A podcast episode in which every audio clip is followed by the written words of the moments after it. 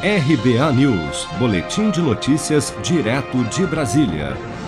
De olho nas eleições do ano que vem, o presidente da Câmara, deputado Arthur Lira, está atuando fortemente com o apoio dos líderes do Centrão desde a semana passada para que o Tribunal de Contas da União não se posicione contra o aumento das emendas parlamentares proposta por deputados e senadores para a aprovação do orçamento deste ano.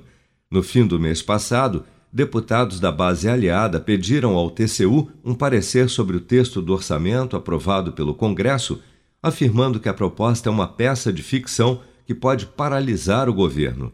Mas nos bastidores, o que se diz é que o presidente da Câmara está irredutível quanto a qualquer redução no valor destinado às emendas dos deputados, argumentando inclusive que o TCU não pode sequer se posicionar sobre o orçamento porque é um órgão de consulta e não tem a competência legal para criticar decisões legislativas. Mas técnicos do governo defendem que um parecer do TCU seria sim possível, porque no orçamento aprovado pelo Congresso, parte dos valores reservados para despesas obrigatórias, como aposentadorias e pensões, foram remanejadas para aumentar o montante destinado às emendas parlamentares, ficando o saldo remanescente insuficiente para o funcionamento da máquina pública.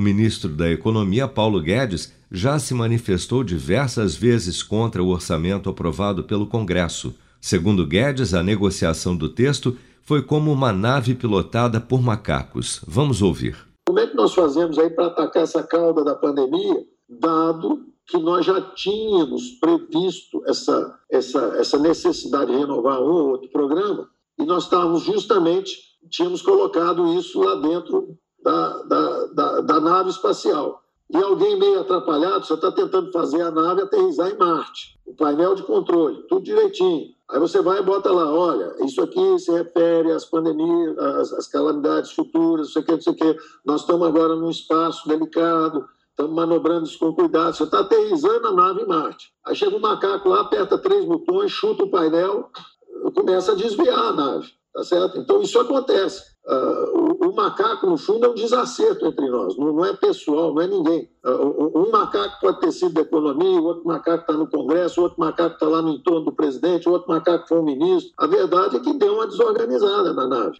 Para Paulo Guedes, o ideal é que o presidente Jair Bolsonaro vete o texto, o que pode significar a invalidação parcial ou mesmo total do orçamento, como foi aprovado pelo Congresso pois caso o Tribunal de Contas da União considere a proposta ilegal, isso pode ser utilizado como fundamento para um pedido de impeachment do presidente por crime de responsabilidade fiscal, caso Bolsonaro sancione a lei como está. Seja para conquistar sonhos ou estar seguro em caso de imprevistos, conte com a poupança do Sicredi. A gente trabalha para cuidar de você, da sua família e proteger as suas conquistas. Se puder, comece a poupar hoje mesmo. Procure a agência Sicredi mais próxima e abra sua poupança. Sicredi, gente que coopera cresce. Com produção de Bárbara Couto, de Brasília, Flávio Carpes.